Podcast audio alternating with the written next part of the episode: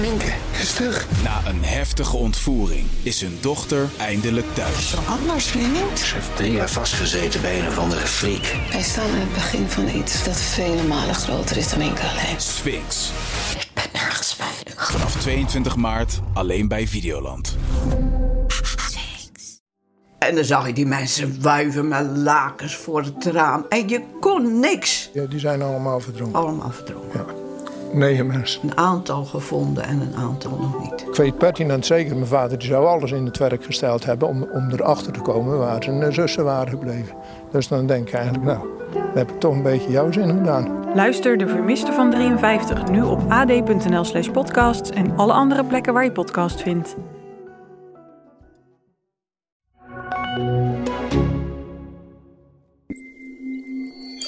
We zijn net gebeld door iemand uit de dichte kring van eh, Henk Gerritsen. Iemand die heel veel weet, maar niet eh, wel anoniem wil blijven. Casper heeft zijn camper geparkeerd op een zandweggetje. De natuur is hier prachtig. De theorie die deze bron aanhangt is dat Henk om het leven is gebracht door mensen die zijn ingehuurd door uh, mensen uit de omgeving, uit de duivenwereld, de omgeving van Henk Gerritsen.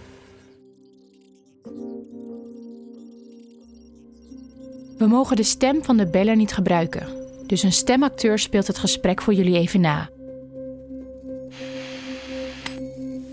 Ik kan er wel een trilogie over schrijven wat er allemaal voor, tijdens en na de moord op Henk is gebeurd. Het was niet zomaar even een moord die niet opgelost is. Er zaten zoveel dingen in die duivenwereld aan vast. Dat leek allemaal zo mooi, die vriendschappen die Henk had in de duivenwereld, maar Henk is beduveld door zijn allerbeste vrienden. Ik geloof dat de inner circle van Henk een plan heeft gemaakt. Ze hebben vreemden aangewezen die voor hen naar de boerderij zijn gegaan op zoek naar geld. En zelfs in de uren na de moord zijn er hele rare dingen gebeurd. Ik wil er verder niet over praten wat die dingen waren. Maar vooral wat je hoorde was nou, het beeld dat we tot nu toe hebben gekregen. Henk Gerritsen, een super geliefd persoon. Iedereen hield van hem en iedereen was verdrietig dat hij dood was. Horen we nu eigenlijk van deze bron die ons net belde heel iets anders. We horen eigenlijk, het was uh, een en al uh, haat en nijd. En uh, mensen zijn van tevoren op de hoogte geweest van het plan om hem te vermoorden. Ja. Ook achteraf is er een heleboel gebeurd na de moord. Waarbij de beste vrienden van Henk Gerritsen hem beluisterd hebben. Het beeld, een hele andere kant, hè? Nou, het beeld wat bij mij ontstaat is dat Henk Gerritsen een hele lieve, uh, royale man was. En misschien wat naïef. En dat heel veel mensen, mensen uit de duivenwereld daar misbruik van ja, hebben gemaakt. dat denk ik ook.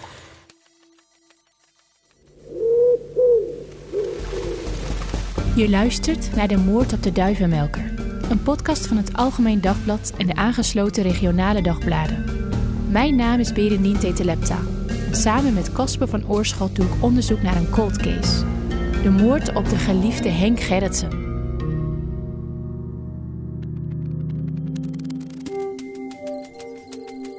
We willen weten of het beeld dat wij van Henk hebben klopt. Daarom gaan we op bezoek bij een van zijn oude kennissen, Jan Roskamp. Ook weer een uh, postduist bij de uh, deur, zie ik. Leuk. Het lijkt wel alsof alle duivenmelkers mooi wonen. Groen, in een vogelrijke buurt. En allemaal met een afbeelding van een duif naast het huisnummer. Goedemorgen. Goedemorgen. Goedemorgen. Van de ja. AD. Ja. Komt u verder. Ik ben weer niet in de Jan Roskamp kende Henk Gerritsen goed uit het duivenwereldje. Ze leerden elkaar kennen in 1978 bij het Duivensportcentrum Apeldoorn. En hij heeft nu nog steeds duiven uit de bloedlijn van Henk Gerritsens duiven. Kijk, hier heb ik nog een, een zoon uit die duif van, uh, van Henk Gerritsen. En deze precies hetzelfde. Maar dan kun je wel zien dat het een oudere doffer is, kijk.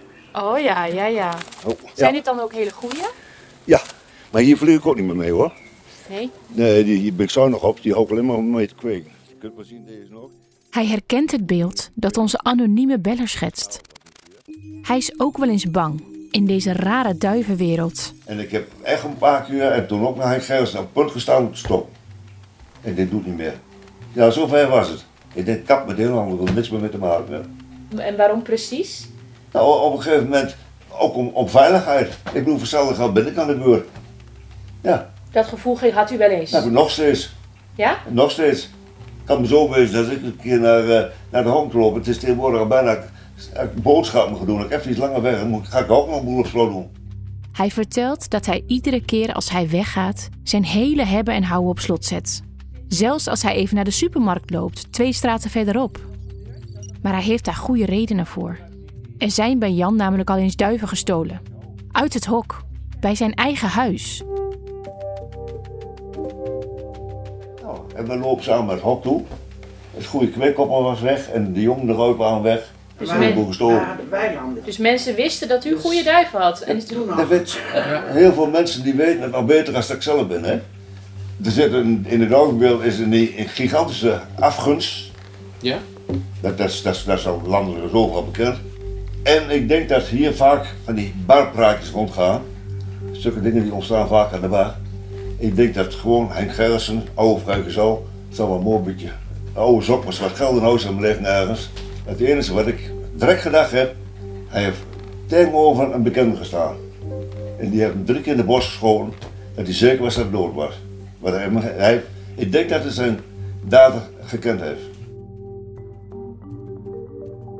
Heeft u zelf wel eens later gedacht dat als u dan bijvoorbeeld aan de bar zat in de postduifvereniging of ergens anders, dat u dan uw eigen bekenden wel eens met andere ogen ging bekijken? Dat u dacht van, goh, zou jij dat niet misschien... Uh... Nou, moet goed luisteren. Hier is ook een bekende geweest. Want wie weet het vreemde waar ik het goede koppel heb zitten en welke jonge duiven. Dat kan alleen maar een bekende wezen.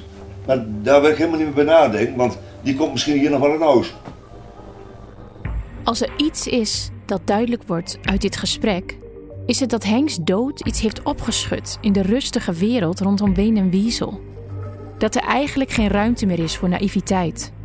Het begint steeds meer te dagen hoe deze wereld in elkaar steekt. Hoeveel passie er leeft bij de duivenmelkers. En hoe zorgvuldig ze hun passie soms moeten bewaken tegen diefstal en andermans jaloezie. Hoe Henk zijn passie heeft moeten bekopen met zijn leven.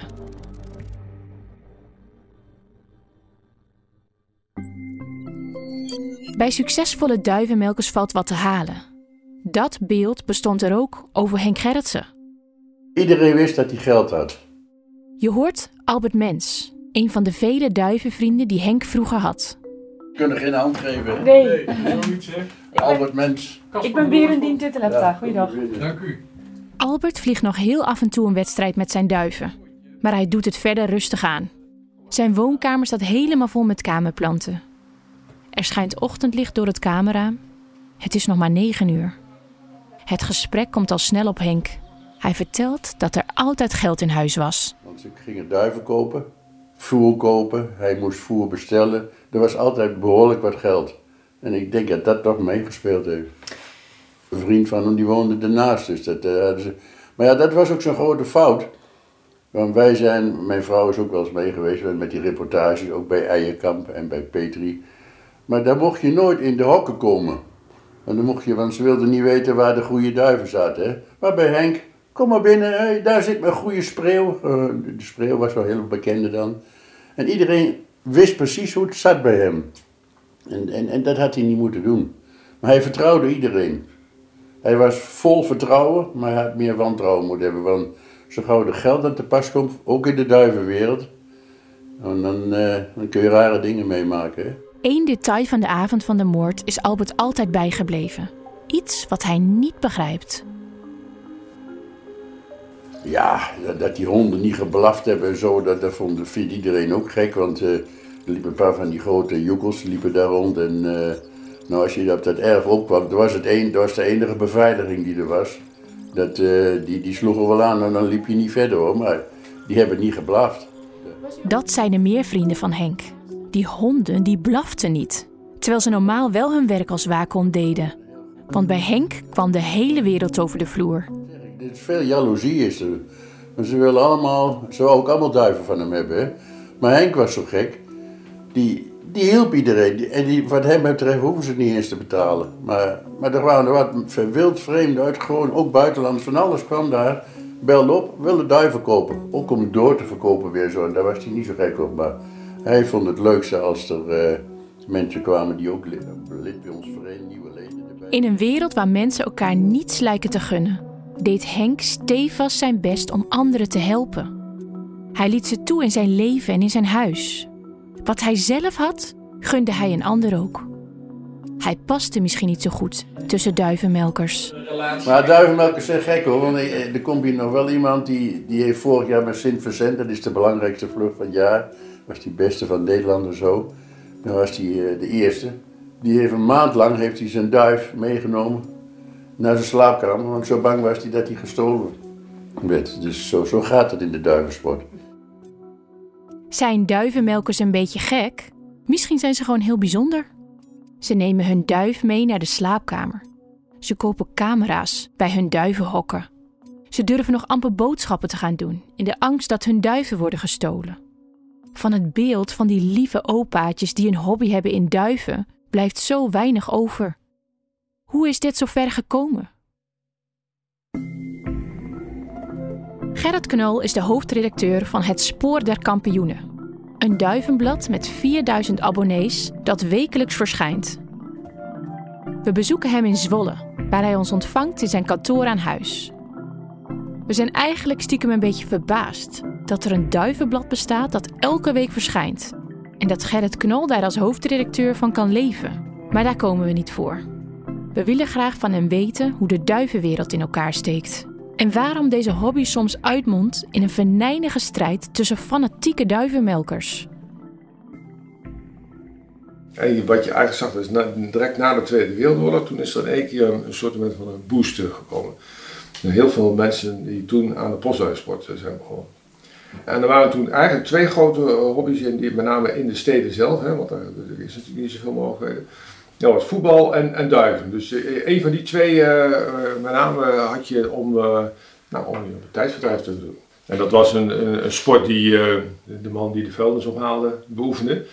En de notaris en de, en de geneesheer en de, nou ja, beroemdheden in Nederland wel die postduiven hebben gehad. En de meest bekende was Prins Bernhard, hè, die had vroeger ook in, ik meen zelfs in Apeldoorn, in Lo, die een postduivenhok staan. Dus het is een, een, hobby die eigenlijk alle sociale klassen overstegen ja. naar, ja. de, naar de ja. Tweede Wereldoorlog. Zelfs toen, zo vlak na de Wereldoorlog, was er dus al veel geld in de duivensport. Hij noemt zelfs duiven en voetbal in dezelfde zin. Dat kan je nu niet meer voorstellen.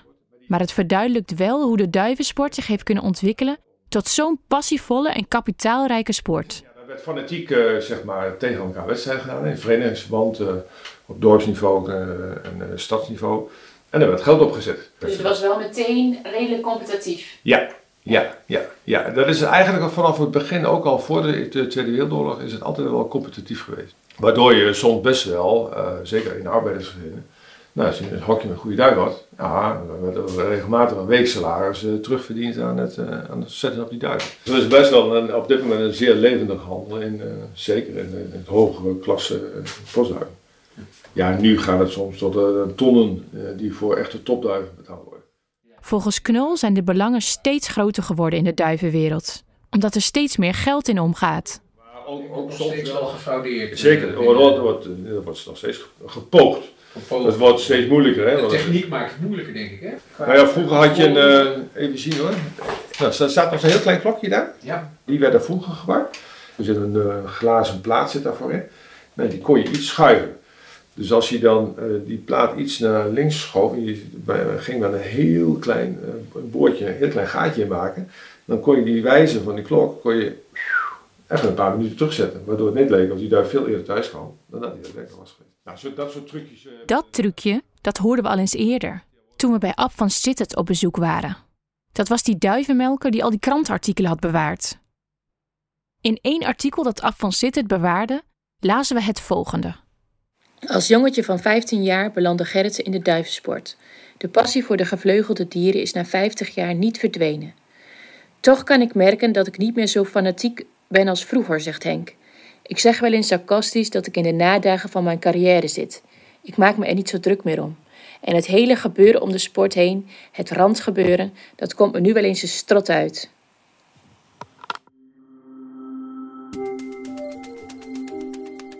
Dit is een kant van Henk die we nog niet gezien hebben. De man die zo liefdevol is. Uit hier zijn frustraties over de wereld waar hij al van houdt sinds zijn vijftiende. Maar waar was Henk nu precies zo klaar mee? Dat lezen we nog niet. Na drie weken aan onderzoek en interviews zijn we nu op een punt beland waarop we ons weer willen keren naar de politie. Hun onderzoek in 1998 zou vragen kunnen beantwoorden. Of ons in ieder geval kunnen wijzen naar de juiste vragen om weer verder te gaan. Maar net wanneer Casper en ik dagdromen over de antwoorden die in het politiedossier gevonden kunnen worden, krijgen we een mail. We mogen het dossier niet inzien. Maar gelukkig geven ze ons wel de kans om langs te komen voor een gesprek. Twee dagen later trekken we in ons redactiebusje richting het politiekantoor in Ede. Voor een gesprek met de recherchechef Guus Philips. Is dit het hoofdkwartier waar uh, jullie met cold cases bezig zijn in deze regio? Regio Oost-Nederland? Uh, hoofdkwartier klinkt wat uh, spannend, okay, maar het is, wel, het is, wel de locatie waar cold case geve waar, waar gevestigd team elkaar huisvestigt. Zou, zou je dat nog eens uit kunnen leggen? Waarom kunnen we niet de zaak van Henk Gerritsen samen met iemand van jullie bespreken of inzien? Nou, is om te beginnen al een praktisch probleem. Want uh, een zaak kan zo'n 40 ordners zijn. Dus uh, daar moet je... Nou ja, ik zou zeggen, als je een zaak echt in wil zien, dan moet je, uh, dan moet je ervoor gaan zitten. En een privacy aspect is natuurlijk van groot belang. Dat als we je toegang geven tot bepaalde data, in dit geval een fysiek dossier... Ja, dan staan er ook mensen in die gehoord zijn. Mensen die achteraf niets met de zaken blijken te maken te hebben. Of nou ja, hoop namen, ook een hoop andere stukken van overtuiging. Het is overigens wel gebeurd dat we zaken. De regels zijn strikt, dat is duidelijk. Guus laat ons wel het archief zien, waar alle dossiers liggen. Dus ook die van Henk.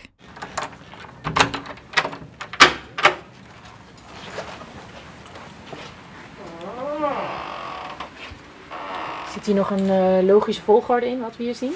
Ja? Nou, dit is een deel van het archief. We hebben nog uh, twee andere ruimten in dit bureau waar uh, de andere dossiers staan. We zien een kast van zo'n 2 bij 3 meter met zeker 40 dozen erin. Het is de zaak van Henk Gerritsen, voor onze neus. Marel van Steenbergen, woordvoerder van de politie Oost-Nederland, laat ons zien waar alle verzamelde informatie over Henk ligt. Maar we kunnen er niet bij. En tussen haakjes zandbij. Maar zandbij, dat... Ja, alle onderzoeken krijgen een naam. Nooit weten dat een kastordners nog eens interessant kan zijn, hè? Ja, nou, ja. ja. ja dat is, het nee, maar heb je een beetje beeld bij ja, het volume, want er staan nog een aantal van dit soort kamers. Waarom Henk de duivenwereld zat was en wie er nu nog een appeltje te schillen hadden met Henk, is vast allemaal te lezen in die dozen. Toch hebben we de afgelopen weken iets gehoord. Iets dat ons doet vermoeden waarom Henk onder vuur lag. Wat dat is, hoor je in de volgende aflevering. De Moord op de Duivenmelker is een podcast van het Algemeen Dagblad en de aangesloten regionale dagbladen. Hij is gemaakt door Casper van Oorschot en mijzelf, Berendien Tetelepta. Met edit, geluidsontwerp en postproductie van Art Kok en medewerking van Kevin Goes en Joris Roes. De namen van de verdachten in deze podcast zijn gefingeerd. Wil je nou deze hele podcast in één keer luisteren? Dat kan. Ga dan naar de website van het AD of jouw regionale dagblad slash duivenmelker. Daar vind je de hele podcast en het artikel dat we erover geschreven hebben. Ken je Richard de Mos? Die ooit zo'n succesvolle Haagse wethouder die alweer jarenlang als corruptieverdachte door het leven gaat? Binnenkort begint de rechtszaak. De media spreekt over de grootste corruptiezaak die Nederland ooit gekend heeft. In de podcastserie OO de Mos onderzoek ik, Niels Klaassen, de methode de Mos. Dan haalt hij het op en dan zeggen ze cliëntisme. Ja, wat moet hij dan? Wat moet hij dan? Ik sprak aanhangers, critici, de Mos zelf en probeer antwoord te geven op de vraag welke belangen hij nu werkelijk dient. Netwerkcorruptie. Daar geloof ik niet in naïviteit eerlijk gezegd. Die van zijn 30.000 kiezers of toch vooral die van een handvol rijke ondernemers die de partijkas spekken. Beluister vanaf nu OO de Mos via ad.nl slash podcasts of in je favoriete podcast app.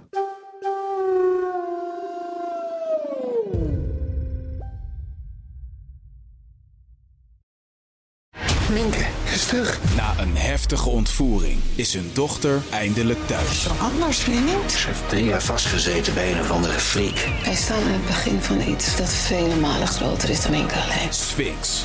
Ik ben nergens veilig. Vanaf 22 maart alleen bij Videoland.